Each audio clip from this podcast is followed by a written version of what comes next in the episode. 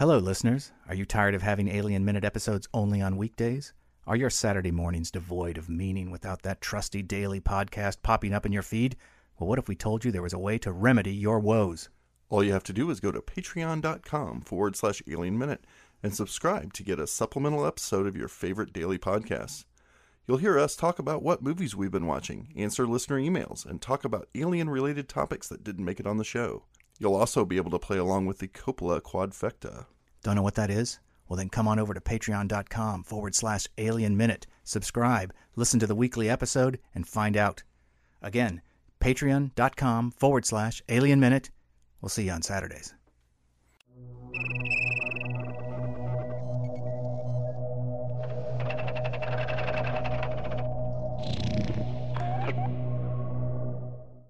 Hello and welcome to Alien Minute, the daily podcast where we carefully dissect the movie Alien one minute at a time. My name is John Ingle. And I'm Mitch Bryan, and today we'll be looking at minute 56, which begins with Kane sucking up noodles and ends with Kane convulsing on the table. And today we have new guests, of course, because it's Monday. It's the beginning of the week. Uh, we have with us Katie Mello and Margaret Meyer. How are you doing today? Good. Hello, good. Hello. Good. Uh, well, first we like to ask, you know, a little bit, uh, ask you to tell us a little bit about yourself and uh, your background and uh, so on. So if you just want to share with us where you come from and what you do. Um, my name's Katie Mello, and I've been working in stop motion for almost 20 years now. Uh, I specifically make puppets for stop motion animation. And I have also been working. I've been actually working only for about ten years, I guess, maybe No, a little more. 15. Oh, all right, fifteen. I'm, but I'm young Rookie. still. uh, I've worked on Coraline, uh, various commercials, making making puppets. I sort of specialize in costumes and painting, but we do a little bit of everything. Great. Yeah. Well, we always ask everybody if they have, if they can remember the first time they saw Alien and whether it uh, made any Im- impression on you at the time or, or what that experience was. So, what you got? Well, the first time I saw Alien, I didn't actually see it. I was with my parents and we snuck into Alien just about at the point where Wait, How old were you? oh, I was it was it was in the theater, so I would have been about let's see, I was 9. So, we snuck in just at the scene that we're about to talk about actually.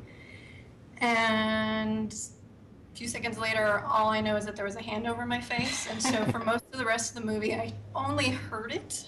I did not see it. Did you stay at the theater? We stayed for most of it, and Oh then my I gosh. think my mom got a little. I just thought it was a little bit much for me, so. Whose hand was over your face, yours or your mom's hand? My mom. Oh, okay. I, I had a lot of experience with mom's hand over the face in the theater as well when I was growing up. I totally relate to that.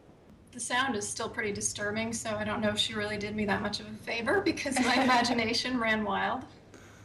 Oh, I can imagine. Yeah. Jeez. It might be worse.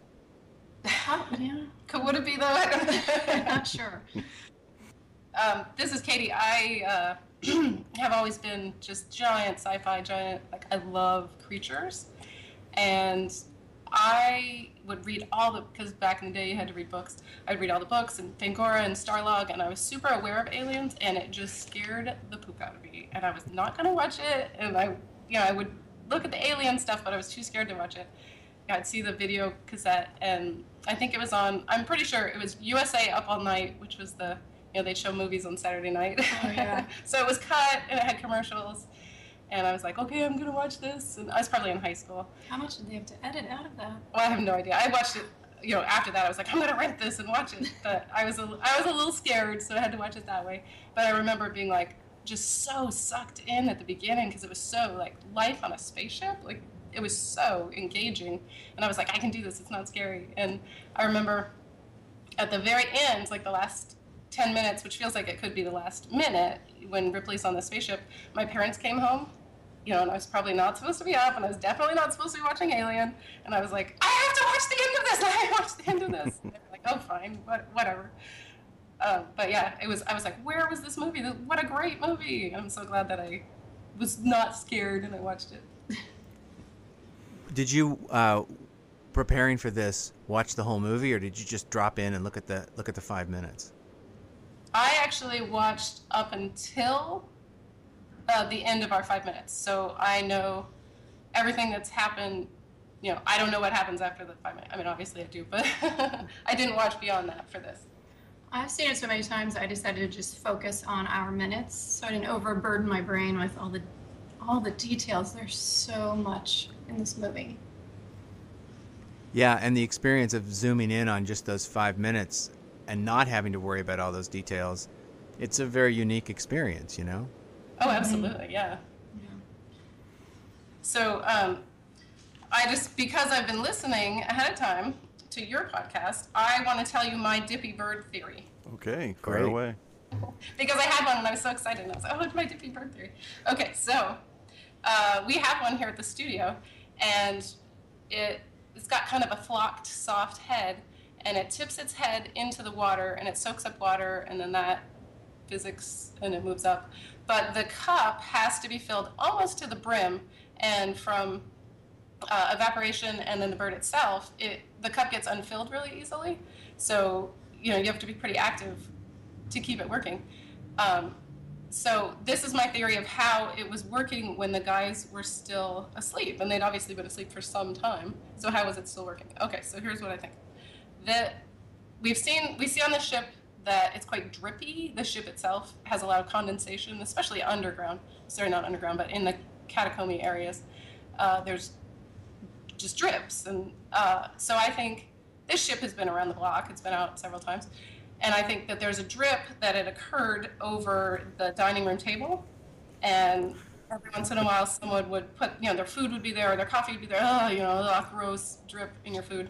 So they started putting, you know, a cup there to catch it, and then I think on one of the sh- times that somebody went out, they were like, "Oh, I'm going to get this bird. I'm going to stick it on there because there's a stupid cup in the table anyway." And then I think that Parker and maybe Brett had a had a bet about like, "Do you think this thing's still going to be going when I love wake this. up?" I love this. And so when they when they wake up, they were like, "Yeah, you owe me a dollar." That Um, is an excellent theory. I never would have thought. But it also serves to catch, you know, the drips while they're asleep. No, it wouldn't overflow, right? Or would it eventually? Yeah. If there's Wow. there's a really gross stain on the carpet there. That's great. That's that's the most elaborate theory we've heard so That far. That is for sure so far. Yes. and it makes total sense, and it builds even more life into the ship. So um, uh, I think you're. I think so far you're the. We're at a contest. You would be the winner. Do you guys know where the they purchased the Dippy Bird for the movie? Somebody mentioned this uh, that Brett, on some, you know, on leave somewhere, bought souvenirs. Right? Is that what you were going to say? It's from the Beatles store. Oh, you mean? The, oh, I was talking about. I guess I was talking about extended universe Oh, no, I- I Oh, the Apple Store.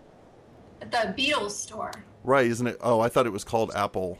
Apple the Store. the one they have in Lo- they had in London that had all the fashions and stuff. Yes. Oh, okay, yeah, that's I didn't know that's where they got it. That's again, man, you got all the Dippy Bird information. That's awesome. Is Dippy Bird a Beatles thing?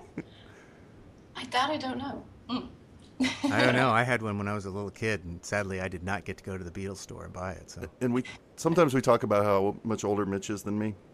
That when you were a little kid, it was the '60s, correct? it was, yeah, So we're talking about like maybe a little mod knickknack. yeah. Yeah, Yeah, it would make makes sense that the Beatles would have sold that out of their store then. I can see that. Yeah. Cool. The things you learn on the Alien Minute. Wow. That's pretty amazing. It's a little known fact. Yes, that was my Cliff Clavin. All right. Well, let's get into the minute. we're picking this up obviously in the middle of, of dinner and in the middle of a conversation and I, I suppose we should start with the fact that they're talking about what it is that they're eating. And it's never really identified but there's a lot of there's a lot of talk around what this stuff is and i just wondered whether you had any thoughts about uh, these noodles. Well, my first um, in the first two original scripts, there's a really scripted conversation, and obviously with this crew, with this cast, uh, it was much more extemporaneous what actually gets on film. But uh, in both the original scripting, there's this really goofy dialogue where they're talking about, "Oh wow, you're really enjoying this food," and the guy says, "Yeah, it grows on you," and it's like, "Oh, wah, wah." yeah I feel like I'm really glad that that didn't stay in. Yeah, a lot of this dialogue in that that's in the O'Bannon script, I think, Yeah. and it's uh, it's it's all just so fifties. I'm I'm always amazed when I look back at that script about how this was clearly written by a child of the fifties and a child of fifties science fiction, and they communicate in weird, goofy fifties ways. You know? Wasn't Snark? Isn't the ship called the Snark? Which Yeah. is- Yeah. Well, I was reading the novelization in the scripts. They they imply it a little bit in the scripts as well, but in the novelization they go very in depth about the synthetic, artificial nature of the food, Oh, which is interesting. I hadn't read that. I, I kind of read the novelization as I go along, kind of like how you might have looked at the minutes.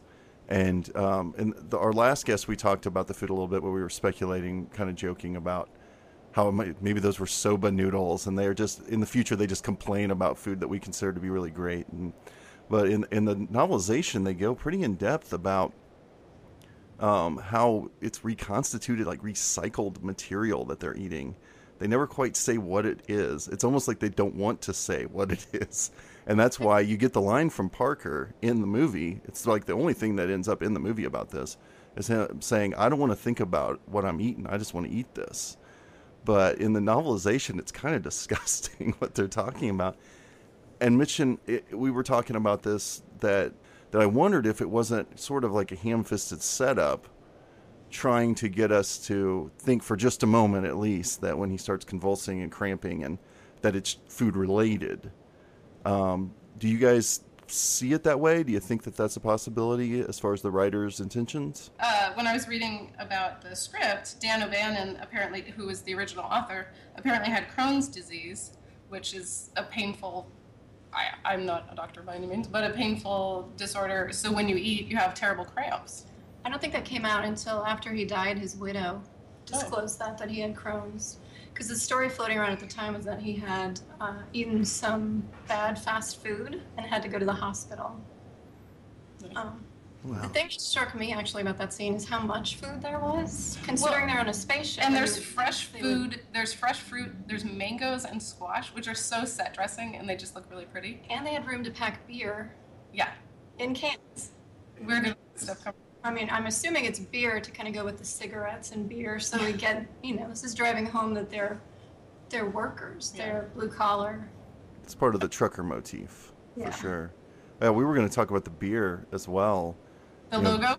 the logo and and there's a very significant part of the logo actually um, i was always under the impression that the name of the company weyland-yutani that we all know now from subsequent films was never in this movie and in fact it is on the label they weyland-yutani owns aspen brewery which is the brewery where they brew this canned beer that dallas is chugging down at the dinner table Is there a microbrewery that's making that right now? Because there should be. There should be. Yeah, really. I'd there be, should be. There really, yes. Any microbrewers out there listening to the show, you might think about a little cross branding. Maybe call up 20th Century Fox and see if they want a little cross branding with you.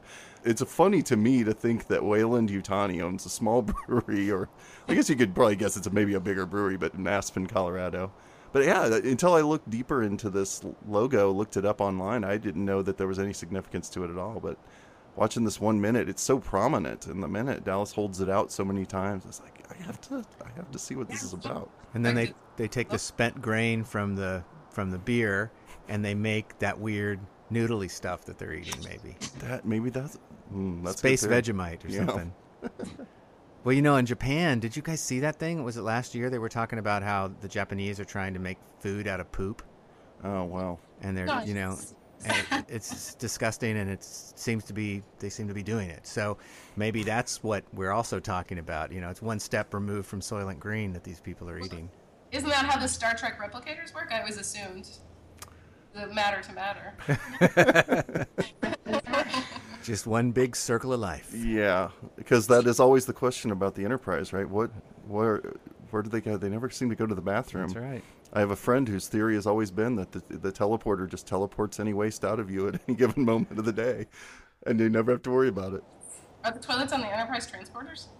I'm thinking that you're just walking. You know, if you watch uh, Next Generation, yeah, they can teletransport things from anywhere. Maybe there's sensors on you that tells the transporter that you're ready to go, and it just takes it out of you. You don't even don't even have to think about it. Is there a poop planet where they they transported all Well, according to your theory, it sounds to me like they reconstituted into the replicated food. I thought it was This is getting a little. You now ruin for me every time Jean Luc says tea Earl Grey hot. I will Same way. And I'm glad to say we've got our Star Trek reference right Yes. off the bat. So Thank there you we for go. that. It always makes me very happy. I'm sorry, because we get to see Jonesy in this minute, I'm very excited because I wanted to talk about Jonesy a little bit. Um, okay, so is Jonesy there? I have so many questions about Jonesy. is Jonesy a cat or is Jonesy some kind of space cat? I believe Jonesy is an Earth cat. Maybe I'm not using my imagination enough, but I want to believe that Jonesy's an Earth cat too, yeah. with a special anti-alien sense. You know, Yeah, but that's very suspicious to me. That's always been suspicious to me. That Jonesy is unsupervised wandering around that ship with the alien loose, and he never ended up with. And I mean, think about an alien that was an alien cat hybrid, because you know they pick up a certain percentage of the genetic material of their host. So, kind of want to see a Jonesy alien. Oh, that would be yeah. What would as if the alien could be any more non-empathetic. Having that cat DNA and really really doesn't care about you at all. So okay, so I understand that cats are pretty traditional on ships, uh, uh, sailing ships forever, and that makes sense because they would catch rats that they would catch in port that would come up on the ship. So okay, so practically speaking, someone allowed Jonesy to be on, and that meant that you're going to have to bring all his food, you're going to have to bring all the cat litter that you're going to need for all this time.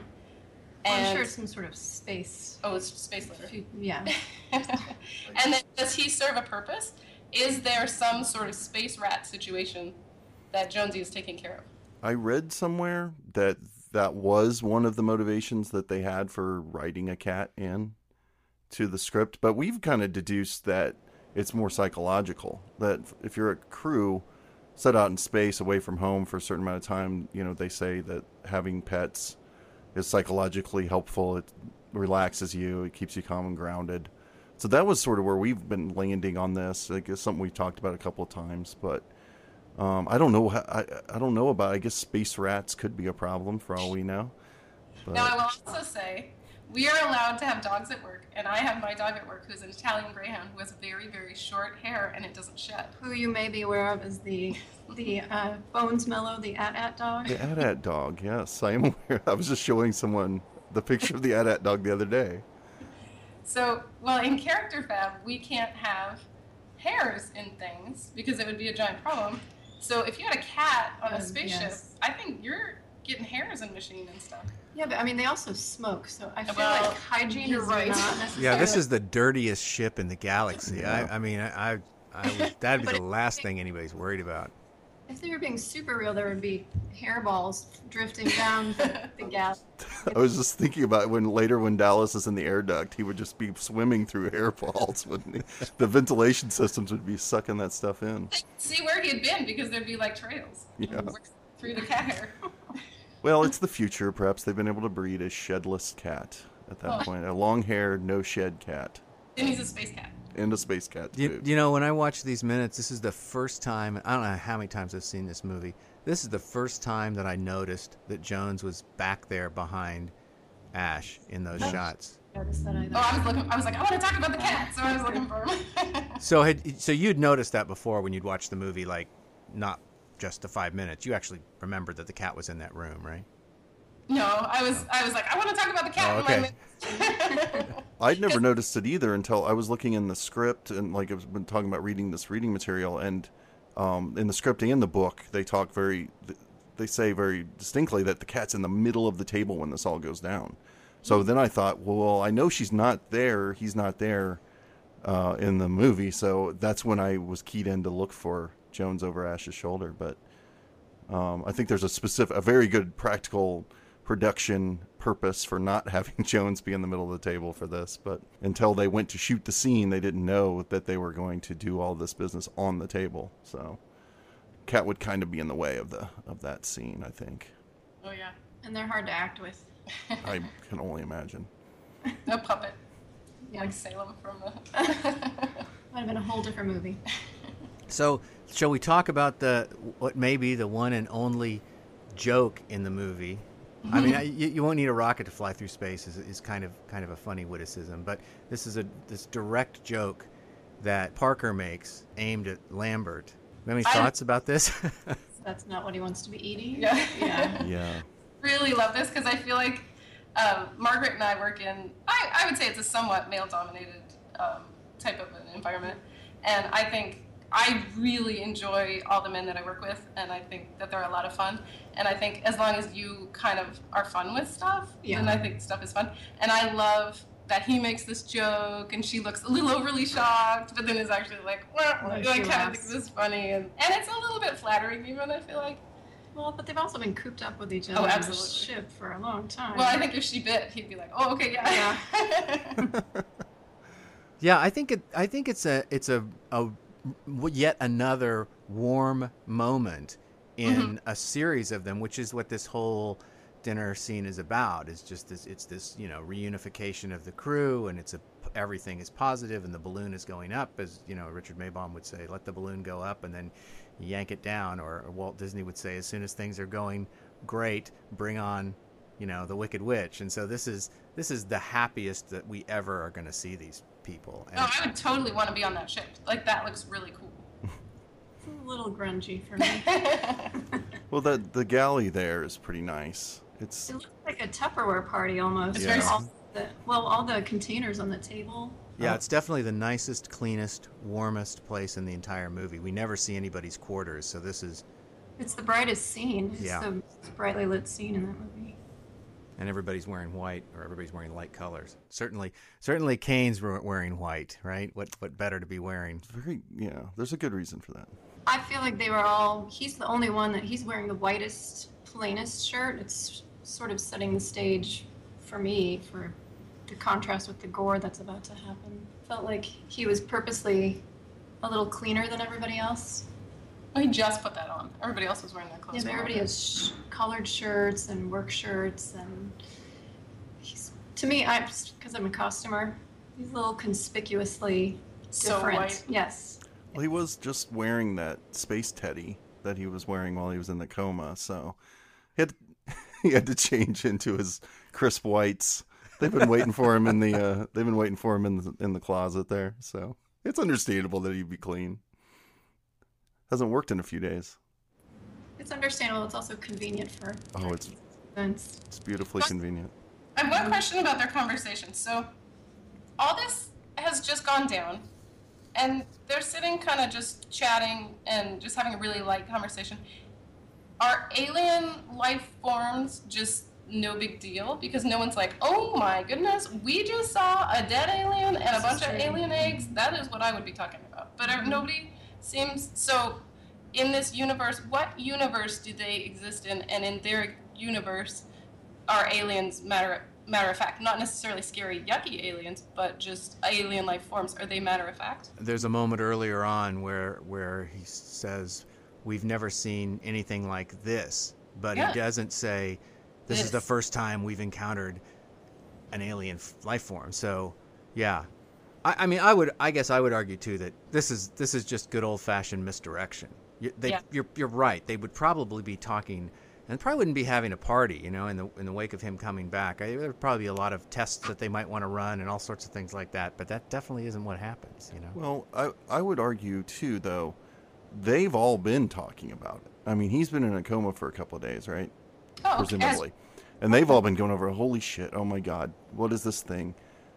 I don't think he wants to talk about it. And I don't think I think that they probably know that he doesn't really want to talk about it. Let's have a let's have a good time and go to bed. And when we wake up, we'll deal with reality. And I think that's more the motivation behind it. But it works perfectly with what Mitch is saying, as far as now we get this warm, this distracting, warm moment where we can all relax and laugh before the shit really hits the fan. So I don't know, but to me it makes sense. I wouldn't want to talk to about that with that guy who just went through that. You know, Yeah, yeah, it, yeah. Like that's the last thing you would talk about. That makes sense. Mm-hmm. once the convulsions start, we, we have to talk about Ash's reaction. yeah. Yeah, it's a little. I've always wondered, does he know? He knows. I think he's put things together faster than anybody else. Yeah. I think he was even hoping for this. He's waiting. He's waiting for this to happen. I think. Well, this must be the episode where I mentioned the script like a million times, I guess. Or the, the, in the book in the script, and there's a scene where they discuss something that was on the scanner when Kane was still in a coma, and it was a, a black spot that Ash excused as some sort of glitch. He told Dallas, "Oh, it's a mark on the scanner. I can't remember. What's this? Is this in the uh, novelization or This one? is in the novelization, and I, it, yeah, it's not in the script. It's just in the novelization, and in the illustrated story as well. There's a scene where where Dallas says, "How could you not have seen this?" And in that, it doesn't give as much of an explanation as in the novelization, but in the writing. In earlier parts of the writing process, they were definitely thinking about. Ash knew exactly what was going on, and did not give Dallas the information, and came up with excuses for why he didn't give him the information. So yeah, that explains a lot as far as his cold, not too surprised. He, he doesn't jump. Well, yeah, it is in this minute that he does jump to action, but he doesn't seem surprised really. Was he, when everyone was asleep, was he uh, receiving information? Or did he know this before they went to sleep? It's that's and that's yeah. I think that's one of the great mysteries of that of his character. We we've talked a little bit about that question about whether even Ash himself is conscious of what his mission is or what his agenda is, and and it may just be that there are protocols programmed into him, and then once something happens, this is how he reacts. You know, his programming kicks in, which is find this thing. If if they hadn't got that beacon, if they had just went home, maybe nothing would be activated. He'd be waiting for the next mission to see whether they're going to find it. Yeah, he instantly looks to me like he's taking notes. Just as soon as Kane starts convulsing. I think there's a good chance he didn't know exactly how this was going to go down, even though he knew something was inside of Kane. Right. I think he, there's a good chance he thought that would- they were going to get into cryo sleep, hmm. take it home, and that's when they were going to remove it from his body. But I think this violent reaction might have been a surprise to him a little bit. But he knew something could happen, probably. He probably at least guessed at it. And I I think we'll find as we move through these minutes a couple of more clues in terms of how he reacts to things that that w- might illuminate a little bit more of, of his agenda or lack of or evolution of, of, of thought through this little five minute roller coaster ride. Well, on that, maybe we should just move on to the next minute. Sounds good. All right. Is there anywhere that you guys would want our listeners to find you on the internet? I'm totally old and I, I'm not on the internet. That's fine. I, I have an Etsy shop. It's just you look up my name, Margaret Meyer. It's just some art that I make on the side. Is that where the AT-AT is? oh, that was Margaret. Oh, I just sorry. did- I did the AT-AT dog and I had all these plans for all these other things, but instead I had two kids. Okay. But they get bigger, I have tons of plans. All right. But he does have a Facebook page. He does. It's true. You can look up Bones Mello, the AT-AT dog, maybe Mm-hmm. something like that on Facebook. But I'm never on it, and I never check it. But he loves having fans. All right. And you can find us, of course, at alienminute.com or follow us on Twitter at alienminutepod. Uh, you can come over to our Facebook page and join and uh, discuss Alien with us. Give us your ideas about some of the theories we were discussing. And uh, that'll do it for minute number 56. We'll see you tomorrow for minute 57.